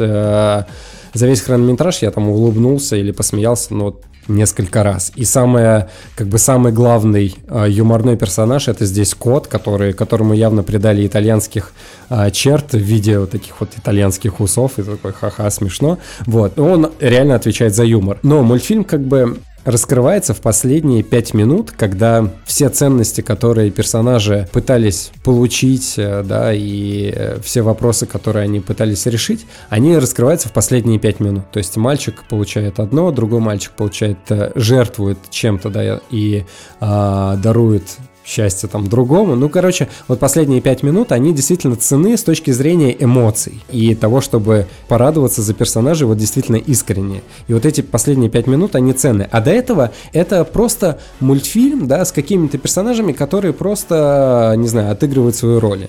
И вот в этом как бы проблема. Может быть, опять же, я супер черствый или уже кучу мультфильмов повидал, но вот а, сверх каких-то эмоций они не вызывают. Но вот в моментах есть действительно положительный момент. Здесь, например, есть э, персонаж э, отца девочки. Он прям такой суровый моряк, который охотится на морских чудовищ, да, но э, в нем есть и вторая сторона. Он э, понимает, понимающий, да, отец. То Он, э, такой, всё-таки- такой же отец, как в этом, как в мультфильме а, «Легенда о волках», потому что там тоже был отец девочки, который охотился на этих самых волков, а потом оказалось, что девочка... Да, я поэтому и говорю, что в принципе вот э, даже сюжет он несколько вторичен в тех или иных моментах, да, вот в, в общей конве, во второстепенных персонажах, особенно во второстепенных персонажах, кстати, а, как пример, это главный злодей, главный, скажем так, антагонист, это мальчик э, Ака Драго Малфой из Гарри Поттера. Ну, то есть он просто злой, он просто как бы ненавидит всех остальных, и ты даже не понимаешь как бы вот э, его подтекст, его контекст и так далее. И у него также есть два приспешника, которые ходят за ним, да, и э, учтиво ему потыкают. Ну, короче, вот э, с точки зрения антагониста даже не очень интересно. Но, опять же, да, вот в моментах, я повторюсь, некоторые какие-то кусочки, некоторые моменты, они потрясающие. Музыка, а, частично какие-то второстепенные персонажи, немножко чуть-чуть юмора, ну и атмосфера, вот.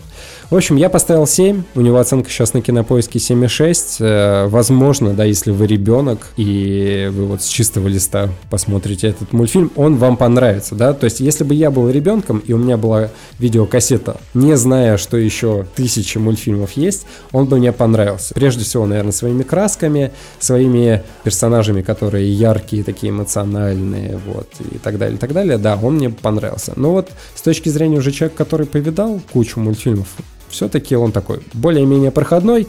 Не думаю, что он э, в памяти, да, останется анимационный, вот нечто яркое и так далее. Та же самая головоломка, она, например, или та же самая душа, это все-таки более какие-то самобытные, более яркие проекты. Ну, я читал о том, что мультфильм о, ксенофобии, так что это типа боязнь ино- э, ну, иностранцев, если правильнее. Нетерпимость к чужому, э, говорит. Конечно же, да, словарь. здесь э, проблематика того, что люди боятся морских чудовищ, и когда они такие, вот, убьем, поймаем морское чудовище, да, и, конечно же, когда мальчики раскрываются, и все такие, ага, вот, нет, они нормальные, все-таки примем их, они хорошие и так далее. Здесь это есть, да. Ну и также и с точки зрения э, морского мира, да, они боялись людей, потому что они убийцы, и не стоит э, выходить наверх и так далее, и так далее.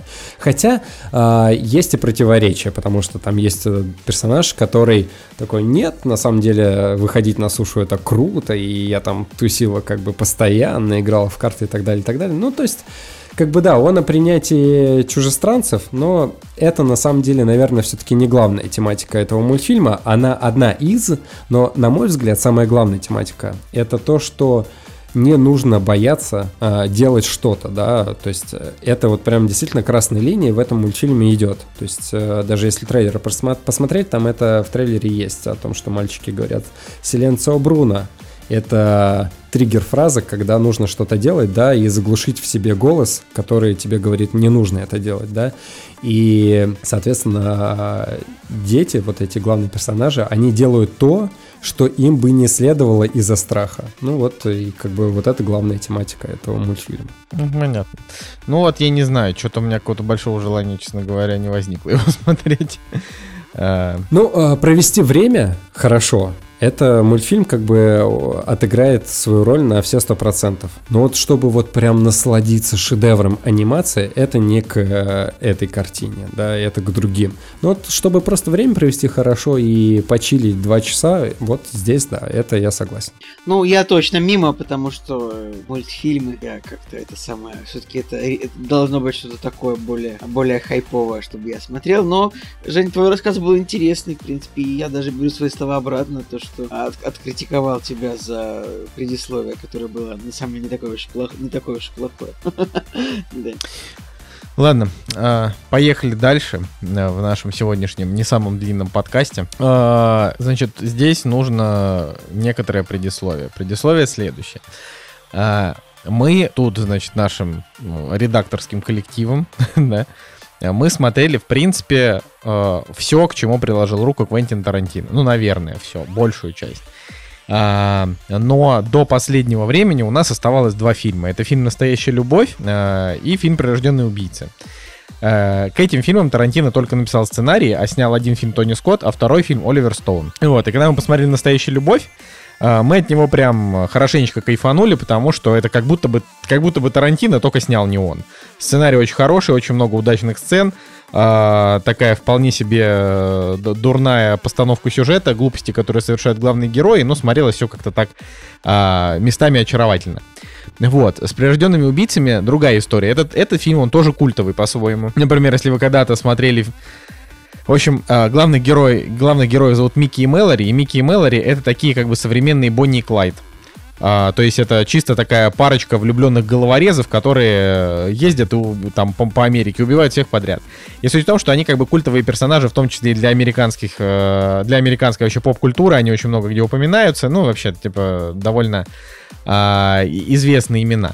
Но сам фильм, он, конечно, сильно менее популярен, чем, э, ну, в России, давайте вот так скажем, а, ну, чем нужно любое. сказать, что он как бы критиками не так хорошо принят, как даже «Настоящая любовь», да или как все фильмы Тарантино другие. Да, да, да. Ну вот, но и тут нужно сказать, что э, я, я, я очень много сказал фразу «тут нужно сказать», но тут правда нужно сказать. Э, Тарантино написал первоначальную версию сценария, но потом этот сценарий переделал Оливер Стоун так много раз, а, или так сильно он переделал его, что Тарантино в итоге сказал, уберите меня из титров, я вообще к этому отношения не имею, но в итоге они договорились, что он, а, значит, в титрах упоминается как Story by Quentin Тарантино. Вот, и тоже давайте вспомним, что а, выход Фильм вышел в 1994 году. Вот. Э, это уже получается... Сейчас ну, вот, это, чтобы... это тогда же, когда вышло «Криминальное чтиво». «Криминальное чтиво» не в 97-м, да, вышло? Я сейчас... В 94 чтобы, году не... вышло «Криминальное чтиво», Николай, конечно же. А, «Криминальное чтиво» вышло в американский прокат 21 мая 94 года. А, да, Nature, а, а «Враженные убийцы» вышли в августе 94 года в кино. И как бы, ну, Тарантино... Ну, уже... короче, уже были «А», «Бешеные а, нет, псы», вот да, это важно. И поэтому ну, он Тарантино... был но Тарантино еще был без Оскара, потому что, очевидно, Оскар он получил э, за криминальное чтиво, очевидно, он получил Оскар э, в 95-м году, да, поэтому он, он как бы еще уже был крутой, но, но не такой, то есть, ну, не позорно, что-что? Но не признанный еще, мне кажется. Ну, не до конца признанный, конечно, и наверное, не так бы сильно повредили, повредило его репутации, если бы этот фильм, а, это имя его, в общем, если бы его имя было в сюжете этого фильма, как бы, ну... Ну, как бы то ни было, да? Вообще, ну, как, сейчас, ну, я, я хочу фильм, еще, ну, ну, ну, подожди, я, я договорю предисловие. Вот, соответственно, а, значит, э, это, это оставалось последнее буквально, что мы там досмотрели. До этого в моем, наверное, антирейтинге фильмов Тарантино, если не считать Джанго, у меня был фильм Джеки Браун, который неплохой, но такой слабоватый для Тарантино. Вот. А, короче, «Прирожденные убийцы» — это, на мой личный взгляд, это худшее, к чему Тарантино прикладывал руку, да, что как-то связано с его именем. Но при этом я не могу сказать, что это плохое кино. Просто оно для уровня Тарантино это вообще как не Тарантино. То есть это, как, знаете, фильм «Гнев человеческий», это такой же Гай Ричи, как, ну, как никакой. То есть вообще не, наш, не похож на Гай Ричи. Вот. Э, ну, в этом фильме можно, например, посмотреть на молодого Роберта Дауни-младшего и еще не старого Томми Ли Джонса. Вот. И в целом актерский состав здесь довольно хороший. Но у фильма есть очень много э, спорных моментов. И вообще, э, как бы, когда он заканчивается, много вопросов к его развлекательности, да, что ли. Я не знаю, как, как вот правильно сказать, должен ли этот фильм быть развлекательным. В общем, это на самом деле это двухчасовой Он не развлекательный фильм-то принципе. Ну, короче, это вот э, мое мнение такое. Сейчас вот, э, не знаю, кто-нибудь из вас расскажет про сюжет.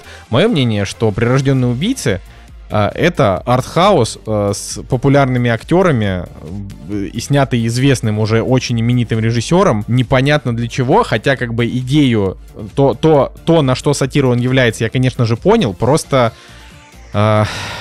Просто я больше люблю такое, больше люблю связанное кино, даже если оно трешовое, если оно странное. Мне нравится, когда оно такое вот как-то более традиционно, что ли, в съемке. Ну, в общем, конкретно с этим фильмом у меня какой-то вот химии не удалось. Я с тобой абсолютно соглашусь.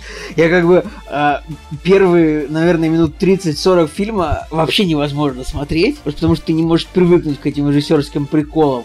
Там проблема фильма еще в том, что половина фильма снята на очень плохие камеры, а, у, или на очень плохую пленку, я не знаю, то есть там половина фильма в очень плохом качестве, какой ты рип не скачивай, даже там все равно будет какой-то э, просто 480p. И потом этот монтаж, там все эти приколы. Фильм просто поехавший на самом деле. Я у меня в я просто помню, что у меня в детстве стояла кассета на полке этого фильма «Прирожденные убийцы». И вообще, как хорошо, что у меня не дошло не дошли руки, мне просто засунуть этот фильм в, э, в видеомагнитофон, потому что я с ума сошел, наверное. Потому что я от него и сейчас вообще попустился, просто и сижу как бы ну, в таком настроении очень Нет, давайте, давайте, давайте так. Ну, то есть а, Оливер Стоун к моменту 1994 года это уже был человек, который снял лицо со шрамом, правильно? Он же его Какое снял. Какое лицо со шрамом? Брайан Де Пальма. сори, он снял, снял взвод. взвод. Он снял уже взвод. Да, господи, лицо со шрамом, что дурак совсем. А, вот, а, это уже просто крыша едет, тут по-другому никак. вот, это уже человек снял Уолл-стрит. Ну и вообще, давайте так, а, все фильмы э, до «Прирожденных убийц», включая «Прирожденных убийц» и после, все с очень высокими рейтингами. То есть э, Оливер Стоун, он Блин, такой кстати, любимый американский режиссер. Извините, маленькая ставочка. Кстати, на волне э, Майкла Дугласа недавно попытался Уолл-стрит посмотреть и выключил типа до 15 минуте, просто потому что... Э, потому что все фильмы вот эти вот там «Предел риска», вот эти вот про инвестиции, про биржу, вот это просто, просто, скуч, просто скучное, просто до одурения, все невозможно смотреть, как бы непонятно, что происходит, и вообще на помойку. Но... Э... Ну, справедливости ради предела риска интереснее, чем Уолл-стрит, к сожалению, я не знаю, с ним пр- не, не предел риска, ну, ладно, как мы в другой раз обсудим, но что касается «Прирожденных убийц», я на самом деле просто не был готов к тому, что это такое жестокое кино. И меня, то есть, ну... Ой, ну... Вроде, и, на самом деле, прикольный сюжет у фильма, и если бы, ну, если бы Оливер Стоун зачем-то не снимал этот фильм так, как он его снял, хотя я, вот, например, я смотрел что-то из Оливера Стоуна, но у него нет больше, по-моему, фильмов, которые так сняты странно.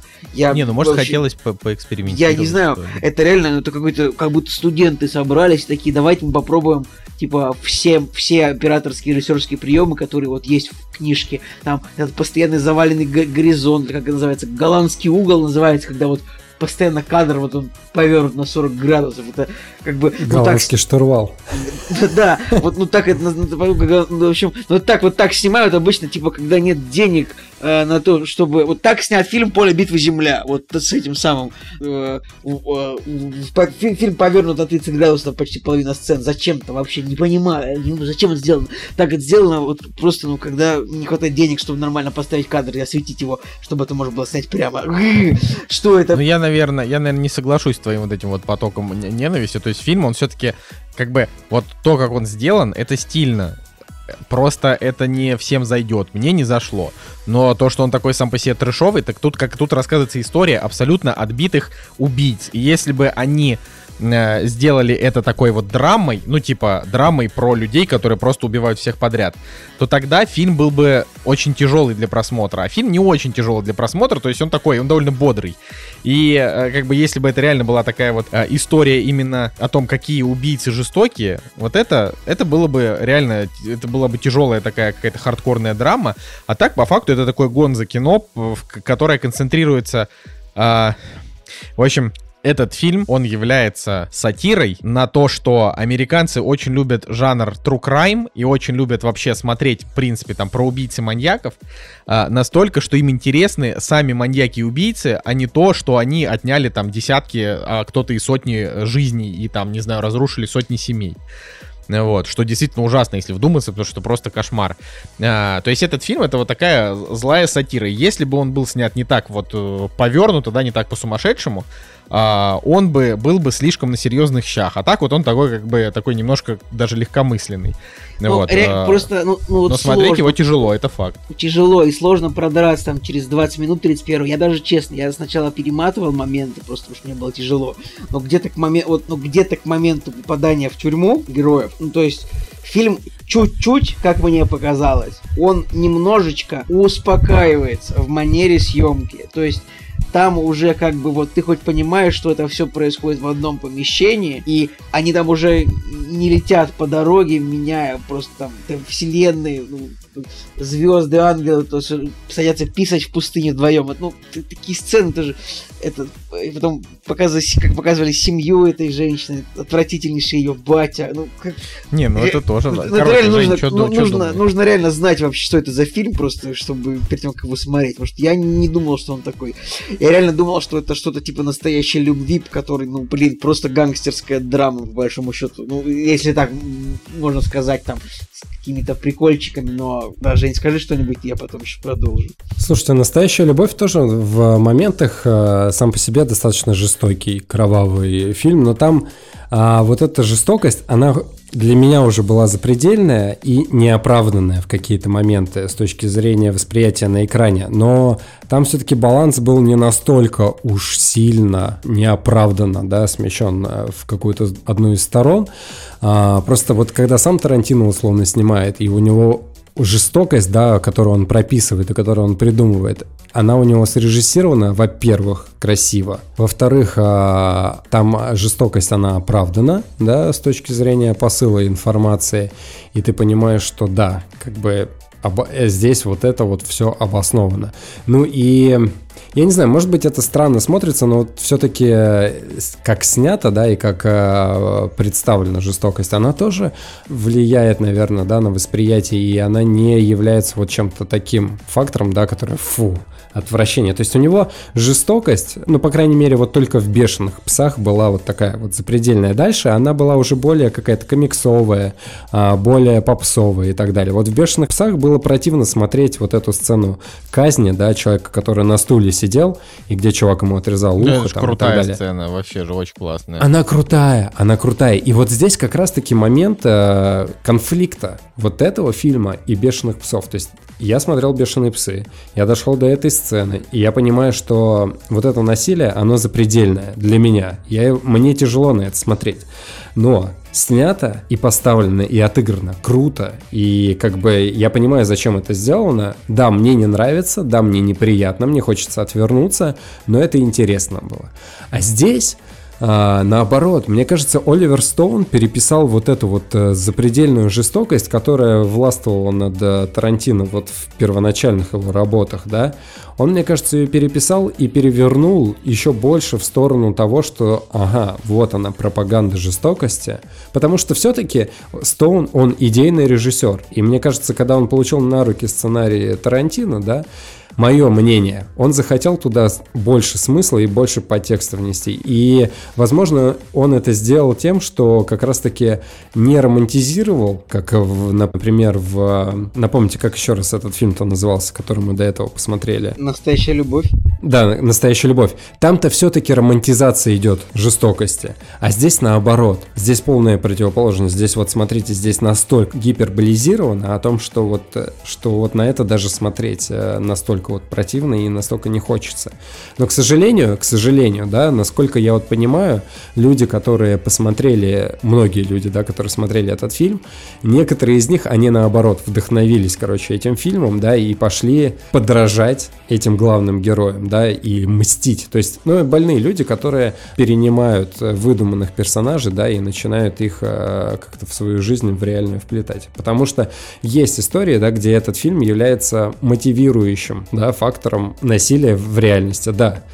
А, я, к сожалению, вот так вот сейчас без вкладок не найду эти истории, но а, стопудово, да, я где-то читал о том, что люди, которые совершали а, преступления, они в своих признаниях говорили о том, что их вот этот фильм мотивировал к совершению насилия. Ну да, действительно, я вижу, в Википедии есть какая-то парочка, э, два 12 класс. Блин, эти самые колумбайнеры говорили изначальные, которые устроили ту самую стрельбу в школе, самую знаменитую. Uh, упоминали любимый фильм. Это как раз таки «Порожденные убийцы». Ну, интересно, блин. То есть э, здесь такая двоякая история о том, что, как мне кажется, Стоун хотел показать э, вот эту вот э, запредельную любовь э, жестоко, к жестокости, да, телезрителя, кинозрителя, да, и сделать, может быть, отвращение к этому или показать это с той стороны о том, что, ну, действительно, вот вызвать какие-то негативные эмоции. А на самом деле вот получилось еще и так, что кто-то в этом усмотрел и мотивирующие факторы. Странно. Ну и не то, что даже странно, а печально. Мне кажется, вот эта история, она печальная. С другой стороны, когда тебе дают вот эти вот вводные данные к просмотру этой картины, куча клевых актеров, да, классный режиссер, ты такой, ага, история, э, точнее сценарий по истории Квентина Тарантино, и ты такой, блин, ну круто, хочется посмотреть. Но на самом деле его действительно сложно вот так вот э, в моменте воспринимать, то есть хочется поставить на паузу, передохнуть и так далее. Ну и с точки зрения кадров я тоже вот э, придерживаюсь того момента о том, что он все-таки стильно снят, да, вот это вот э, смешение черно-белого, цветного, каких-то разных стилей съемки, но вот в моменте там, да, в каких-то кадров все-таки, э, там, не знаю, персонажи круто смотрятся в кадре, а какие-то операторские планы, они тоже клевые, и вот это вот там черно-белое а, зернистое там постановка, она тоже классная. Но просто, наверное, да, в какой-то степени это больше какой-то режиссерский э, такой выкрик, да, который, может быть, и не обязан был стать шедевром, да, или понравиться там зрителю. Так, я ну, вообще, за, я вообще запретил этот фильм в кинотеатры выпускать, если честно, мне он я не знаю, он все-таки он слишком жестокий и слишком там как мне показалось, режиссер слишком на стороне как бы убийц. В том смысле, что, ну, они там просто, у них все получается, они там из каждой передряги они там выходят, никто им не закон, как бы никто не может им помешать, все, ну, как бы такое немножко... Как ни странно, мне кажется, то, что э, фильм основан на сценарии Тарантино, это как раз-таки ему во вред идет. То есть, мне кажется, если бы Стоун... Так сказали же, что Тарантино, типа, у него была да, да, да, другая да. версия. То есть, если бы Стоун с чистого листа написал, возможно, было бы а, с точки зрения именно просмотра фильма, да, как а, цельная кинолента, к которой мы более-менее привыкли, да, к жанру какому-то, было бы лучше, да. А здесь вот какое-то вот смешение дурацкое, которое вообще не, не подходит ни, ни одной из сторон стран. То есть кто-то вообще этот фильм шедевральным на самом деле называет, кто-то ну, полностью, кто-то полностью культовый. противоположного мнения говорит, что его невозможно смотреть и так далее. И я вот не могу себя ни к одной, ни к другой стороне принести, э, как бы определить, поэтому сложно вообще ну, дать смотрите, оценку какую-то. Тут, во-первых, э Я не очень согласен с тем, что в фильме э, режиссер на стороне главных героев, он просто как бы у него вот у фильма есть идея, и с точки зрения идеи фильм правда хорошо сделан. То есть вот, ну, я вижу так, что, что, что хорошо. Что ты говоришь? Озвучь идею, которую ты Ну, я же уже, я же уже произносил это только что, что, э, что как бы это, это не идея, которую я вижу, это то, чему фильм посвящен, это как бы общеизвестный объективный факт, что этот фильм э, сатира на э, американское телевидение и на цинизм американских зрителей, понимаешь, на то, что people хавает, вот он про это, вот, и как бы и то, что главными героями, то есть настолько people настолько хавает, я не люблю эту фразу, но это просто она, как бы, она подходящая а, к этому, э, что им не важно на кого смотреть, главное, чтобы было как можно больше яркой картинки. То есть на минуточку, да, здесь же, а, ну то есть они реально зверски убивают женщин, там детей, вообще все, всех подряд убивают, но при этом, когда у людей там берут какие-то там что-то спрашивают, они говорят, блин, они такие классные, они такие клевые, они такие романтичные, он такой смелый. Ну то есть вот а, показывают же только тупость общества. Здесь, например, потрясающий герой Роберта Дауни младшего, про которого вообще ничего не говорите. Роберт Дауни младший здесь как бы по факту третий главный герой.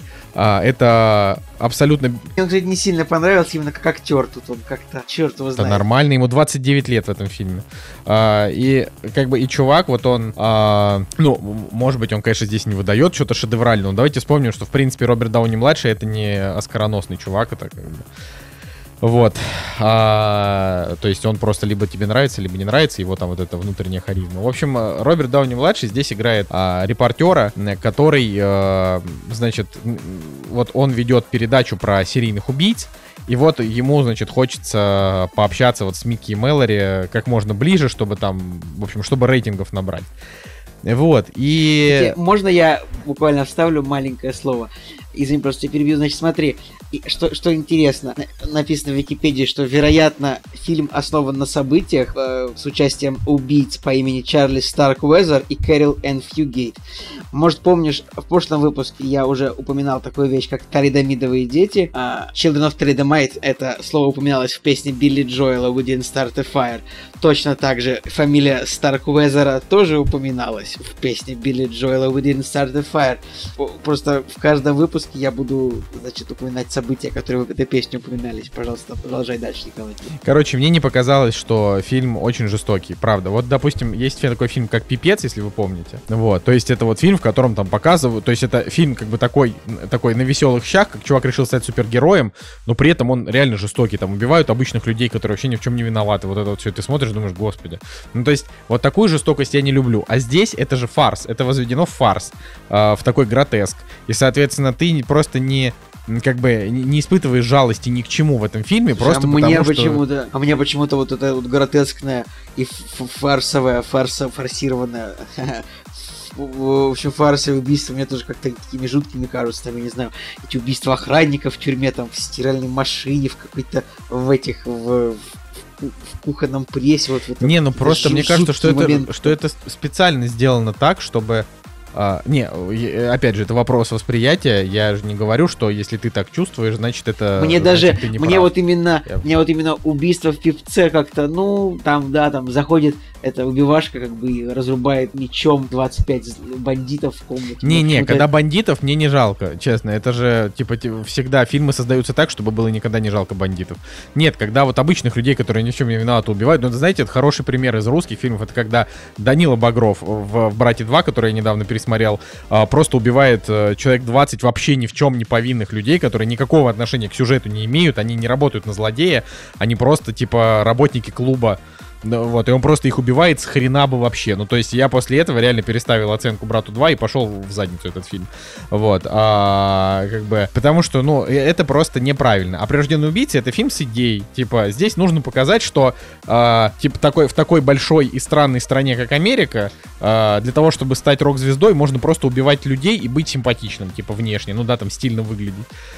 Ну вот, э, поэтому... причем они же тоже невинных людей убивают каких-то просто. Так, нет, так они как раз-таки Микки и Мэлори убивают кучу невинных людей, они абсолютные подонки. Но я говорю, что фильм концентрируется не на этом, он концентрируется не на, а, не на вот этой вот как бы, знаете, бытовухи жестокости, вот когда ты смотришь и думаешь, блин, вот реально убили человека, отняли жизнь. Ну, то есть как-то вот нехорошо, а ты сразу на себя как-то примеряешь.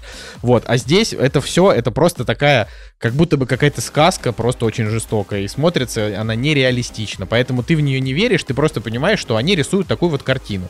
Возможно, в этом плане фильм даже гениален по-своему, просто мне это не очень зашло.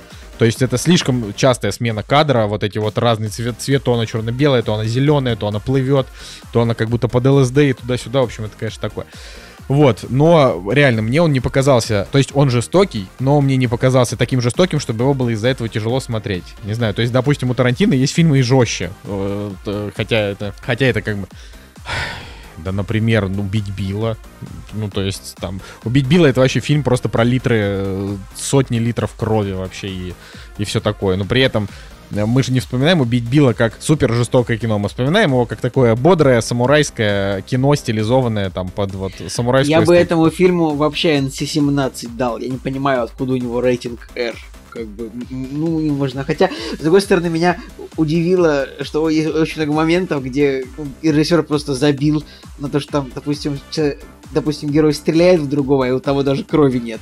И явно это сделано, ну, просто потому, что режиссер забил на эту сцену. Там таких сцен было три или четыре, где просто, ну, не знаю, где Мэлори убила автомеханика, может, помните, она просто выстрелила, и он просто вот отлетел там без единой дырки. Да, я, кстати, в первую секунду подумал, что она его, может, даже и не убила. Да не, убила, конечно же, просто это Не, ну, в смысле, потом показали, что убила. Просто кто-то забыл перенести, я не знаю, там, э, пакеты с кровью, э, пакеты с краской на площадку. а Снимать нужно было тот момент. Ну и... И Оливер Стоун такой, такой, ну все, да. Короче, во- вообще мне, мне бы хотелось э, вставить сюда момент то, что э, Квентин Тарантино выпустил уже книжку свою первую. Это новелизация этого «Однажды в Голливуде» с дополнительными какими-то, ну, там, историями, которые в фильме не были рассказаны, и, соответственно, мы ждем а, и расширенную версию фильма. Я вот все, все вот, когда я смотрел «Прирожденную убийцу», я все думал, блин, какой же все-таки, на самом деле, Тарантино талантливый и охренительный мужик. Вот, и хорошо, что он, а, ну, в общем, Хорошо, что он попросил себя к этому фильму особенно не причислять, потому что это все-таки реально не Тарантино, это что-то такое. А, в общем, очень отдаленное. Так что да. Короче, я фильму поставил 7, ну такую. Просто за культовость можно понять. А, но, не знаю, видите, тут, например, написано, Coca-Cola одобрила использование их рекламы с белым медведем, не полностью разобравшись, о чем будет фильм. Но когда Вообще. совет директоров увидел законченный продукт, они просто пришли в ярость. Я, Вот это я вообще, типа, это вообще что? Наша кока Я не знаю, сколько денег они потеряли на ну, акции, наверное, должны были как-то просесть, но это, конечно, жесть. Да, ну... Я, я жесть говорю о том, что как этот фильм снят вот в- какой ну, короче мне он как-то очень прям ж- очень жестоким показался потому что я не знаю почему мне он показался вот вы говорите что он гротескный мне он показался супер реалистичным поэтому я воспринял его очень Блин, ну я даже не знаю. тяжело Ну, достаточно ну вот так Короче, в, в- в любом случае, да, в- в- важно понимать, что он культовый, культовый. Посмотреть его надо было, надо было. Мы посмотрели, все. это, это, это, это, это все, что нам было нужно. ну посмотрели Давай. и посмотрели чего бухтеть Да, вот, вот это и о чем. И на самом деле есть еще момент, а, как бы такой этический вопрос, который можно вполне задавать нам как э, профессиональным кинокритикам, я считаю. А, вот, вот есть такое кино, да, и оно, значит, э, вдохновило людей э, на убийство. Вот Колумбайн и так далее. И есть еще очень много всякого другого кино, а, которое вдохновляет нездоровых людей на какие-то свершения. И вот как бы момент с тем, что, а, конечно, если не создавать триггеров, то, возможно, и убийств никаких не было. Ну, это возможно только, да. Но с другой стороны, правильно ли отказывать... ну, как бы говорить нет искусству только потому, что оно может как-то неправильно повлиять на каких-то нездоровых людей. Вот такой вот вопрос. Слушай, да, мне кажется, все что угодно может повлиять э, на людей, у которых что-то нарушено с э, психикой или с э, да, восприятием мира. Поэтому любая мелочь, да, или даже, кстати, отсутствие этого тоже может э, повлиять на человека. Но в плане того, что, я не знаю, возьмем там порноиндустрию, да, и человек э, смотрит порно, да, и выплескивает свои какие-то похотливые там больные фантазии и так далее. А порно нету, нету доступа, да, к, к этому. И он идет э, в реальный мир, да, и пытается кого-то поранить там и... Не, в этом плане порноиндустрия это вообще на самом деле одна из просто величайших изобретений человечества, потому что огромное количество людей, оно просто как бы сдерживает. Ну, то есть э, их, их порывы и в том числе к изменам своим вторым половинкам. Я к тому, что это сложный вопрос.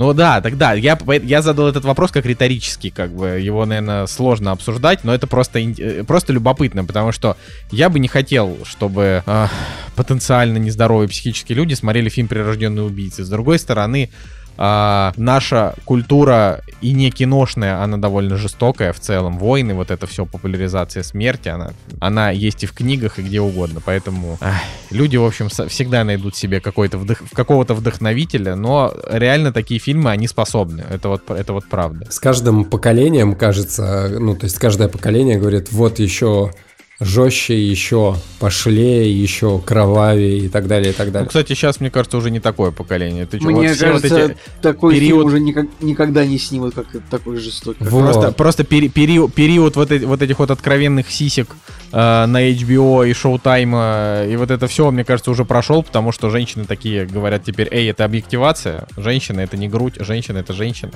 Поэтому это все пропадает потихоньку и вот. Но А, все идет по спирали в этой жизни, поэтому... ну, как бы, доживем ли мы до 10 нового витка? И нужно ли нам это?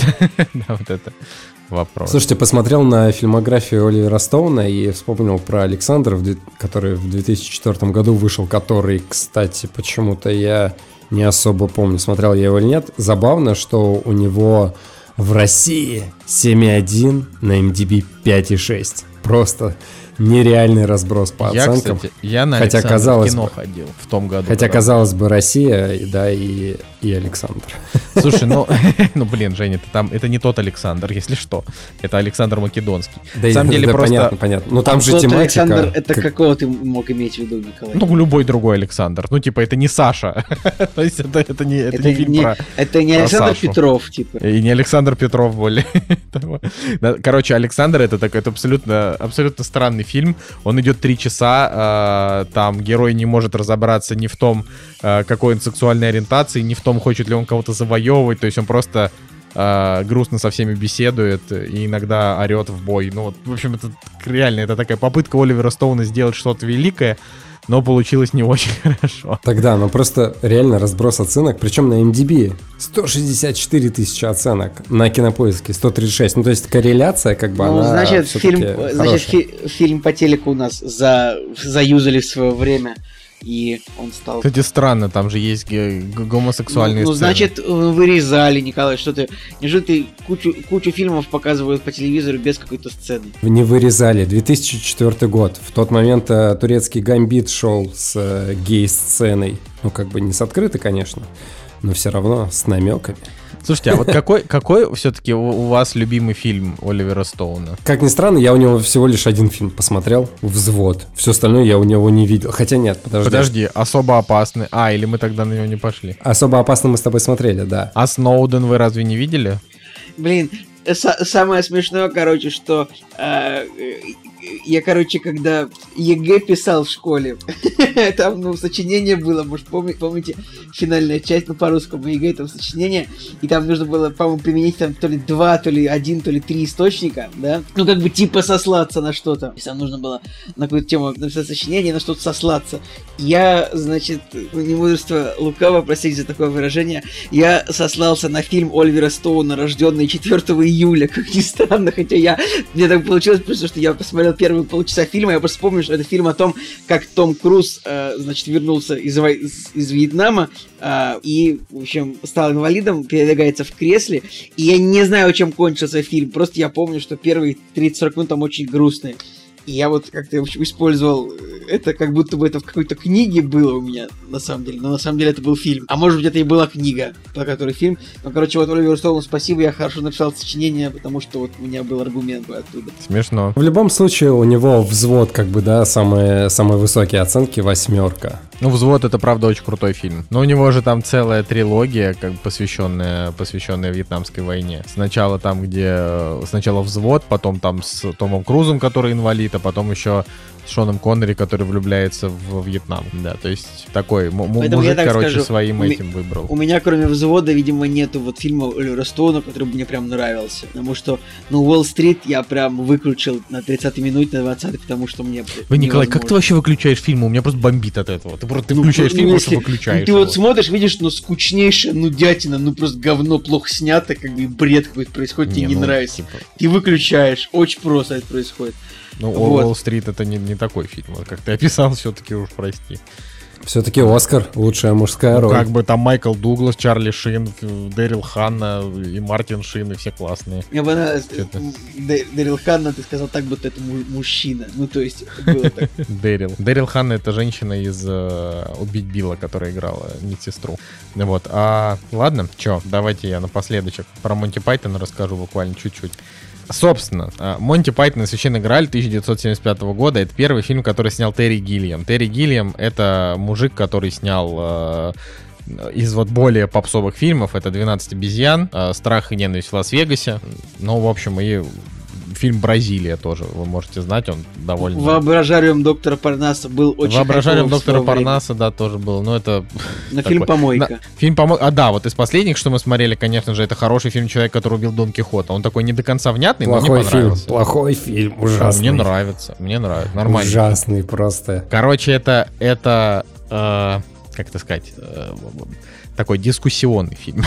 так вот, э, человек, который убил Дон, Дон Кихота, но как, как бы то ни было, да, значит, э, также Терри Гиллиам, помимо вот этого всего, он один из э, нескольких создателей вот этой, значит, великой комик-труппы, которая называется Монти Пайтон. А если вы не знаете, что такое Монти Пайтон, э, то, то вам бы хорошо бы узнать. да, это, это британские комики, которые значит, специализировались на всякого рода абсурдных скетчах. И, честно говоря, вот они очень сильно опередили свое время. Даже, я бы даже не так сказал. А, В свое время они были теми, кто а, как бы взорвали рынок своим вот этим крутым, крутым этим а, юмором, интересным, свежим. И по сей день многие не могут шутить так же смешно, как они шутили тогда. Вот. А еще, в принципе, это была такая точка, от которой отталкиваются многие режиссеры как бы в построении вообще комедийного материала. Ну, лично мне так кажется. Вот именно такого, когда они хотят про, ну, абсурдное снимать. Поэтому я могу так сказать, Монти Пайтон Священный Грааль это, конечно, полтора часа абсолютного удовольствия, он очень смешной. То есть ты его смотришь просто и постоянно ржешь, потому что там тупые, но очень хорошие шутки. Тупые в том плане, что, э, ну там, не знаю, главный герой как бы делает вид, что он скачет на коне, хотя на самом деле под ним нет никакого коня, но когда им надо спешиться, они как бы останавливаются, делают вид, что они слезают, ну типа а там воздух. Ну то есть это, это довольно тупо. Меня это, меня это в детстве вес- веселило всегда. Я думал, Да, так это- вот это, это и есть юмор. типа. Короче, и вот, но здесь, здесь это очень смешно, вот правда. А, но по большей части, говорю, мне, ну, ну, нельзя, тут просто невозможно объяснить. А, и по большей части нет смысла в сюжете. То есть э, сюжет, сюжет очень простой. Там несколько персонажей ищут священный Грааль. Вот. Но а, он как бы такой наполнен разными скетчами из истории вот тех времен. Там о короле Артуре, о разных рыцарях круглого стола, которые переживают свои собственные приключения. Там было совершенно уморительно, что чувак скакал, прискакал каким-то крестьянам и говорит, а, типа, отныне вы будете служить мне. Они такие грязь копают, там в дерьме просто копаются, они такие смотрят на него. Ты вообще кто? Он такой, типа, я ваш новый король. Они говорят, минуточку, у нас здесь, у нас, у, у- у нас здесь э, конституционная выборная какая-то там анархосистема, и мы, мы тут вас не выбирали, но при этом они сами там в грязи копаются. В общем, это я не смогу это передать шутки, потому что я не умею шутить, а они умеют. Поэтому я могу только сказать, что это просто уморительно вообще. Там я в голос смеялся очень много раз. Э, Очень рад был видеть Джона Клиза, если вы помните такого мужика, ам, который Конечно, играл в крысиных... В, пос- в последних частях Джеймса Бонда с Пирсом, с Пирсом Броснаном он играл персонажа, который выдавал ему все гаджеты. Как там его звали? Кью, да. Кью. Вот, ну, вообще он в «Крысиных бегах» играл. Ну, и, в принципе, много где. Он, кстати, еще жив. А, ему 81 год. И вот там, ну, то есть, получается, что фильму на данный момент э, 46 лет, да. И э, получается, что всем мужичкам тогда было там, типа, 30-40 лет, вот когда они, когда они делали Монти Пайтон и Священный Грааль. И э, реально вот видно, что они любили свое дело, и очень жаль, что Монти Пайтон как бы до нынешнего времени уже не дожил, и там Терри Гиллиам ушел в какую-то деп- деп- депрессивную историю, начал там уже, ну, в общем, начал снимать какое-то такое сюрреалистичное и грустное кино, потому что если бы они продолжили как бы ковыряться в комедиях, мне кажется, было бы круче. В общем, я очень советую вам вот двоим посмотреть, потому что это просто реально полтора кайфовых часа.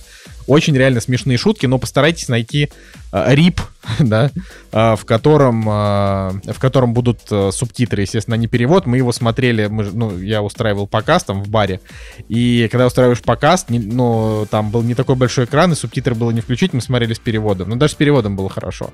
Вот. Ну, то есть там, например, фильм начинается с того, что там идут титры, и там внизу какие-то непонятные субтитры на каком-то из скандинавских языков, и я сначала подумал, что это просто рип ломаный, а потом там появилась надпись, что а, типа, чуваки, которые делали титры, к сожалению, очень халатно провели свою работу, поэтому нам пришлось их уволить. И после этого пошли какие-то еще более странные титры. Потом мне говорят, надо было уволить их. Потом там пошли титры в стиле Гаспара Ноэ, знаете, когда такие разные цвета, стробоскоп, как будто вот уже мерцает.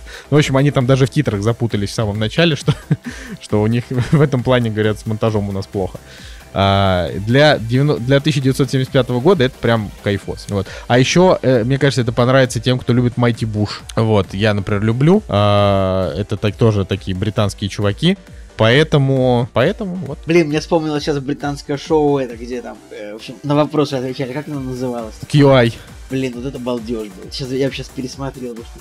А мы его даже до конца не досмотрели. Блин, там в QI просто серии штук. Это просто 200 серий удовольствия. Смотришь и об- обмазываешься Как Стивеном Как, Фраем. который QI, такой- как это? Quite interesting, да? Довольно интересно. Да, да, да, да. Блин, ребят, вот если не смотрели Монти Пайтона, посмотрите, но еще обратите внимание на QI, если вам что-то такое веселое хочется. Не, Блин, на QI, QI это можно. просто, это вообще кайф. Его ВКонтакте смотреть можно. Вообще, мне кажется, такой контент, знаешь. Да, вот, да. Так что я, я все. Если у вас какие-то есть Ребят, у еще меня в- вопрос. мысли. Жара, жара когда-нибудь отступит? Так неделька и все, будет опять.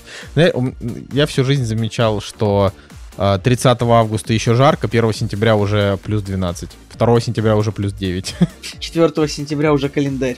Вчера у нас э, была годовщина свадьбы, и... э, О, поздравляем, несмотря- поздравляем молодоженов. Да, да, спасибо. И даже несмотря на это, в общем, несмотря на то, что мы болели, там было такое стечение обстоятельств, что мы решили пойти в бар. Долгая предыстория, не суть. В общем, мы туда приходим, и вот эти вот подставочки под пиво, которые дают, э, вот в этом баре, там была картинка из фильма «С меня хватит». Да, это настолько в точку вообще попало о том, что вот мы и этот фильм посмотрели, и тут сейчас в Питере жарко, и вот мы заходим в бар, и вот эти вот подставочки картонные, круглые под пиво, э, с э, персонажем «С меня хватит», что я не знаю, я вот от этого момента получил такой кайф, не зря я записываю подкаст. Ну, я, я хочу обратиться к нашим зрителям. Я надеюсь, э, что Женя прав. И мы действительно не зря записываем подкаст, поэтому ставьте лайки, где есть лайки, э, шерьте, где можно шерить. Вот, э, в общем, я думаю, что на этом мы можем заканчивать наш подкаст. Да, друзья, с вами был Николай Цугулиев. Евгений Москвин. И Николай Солнышко. Кактус подкаст. Всем пока. До следующей недели.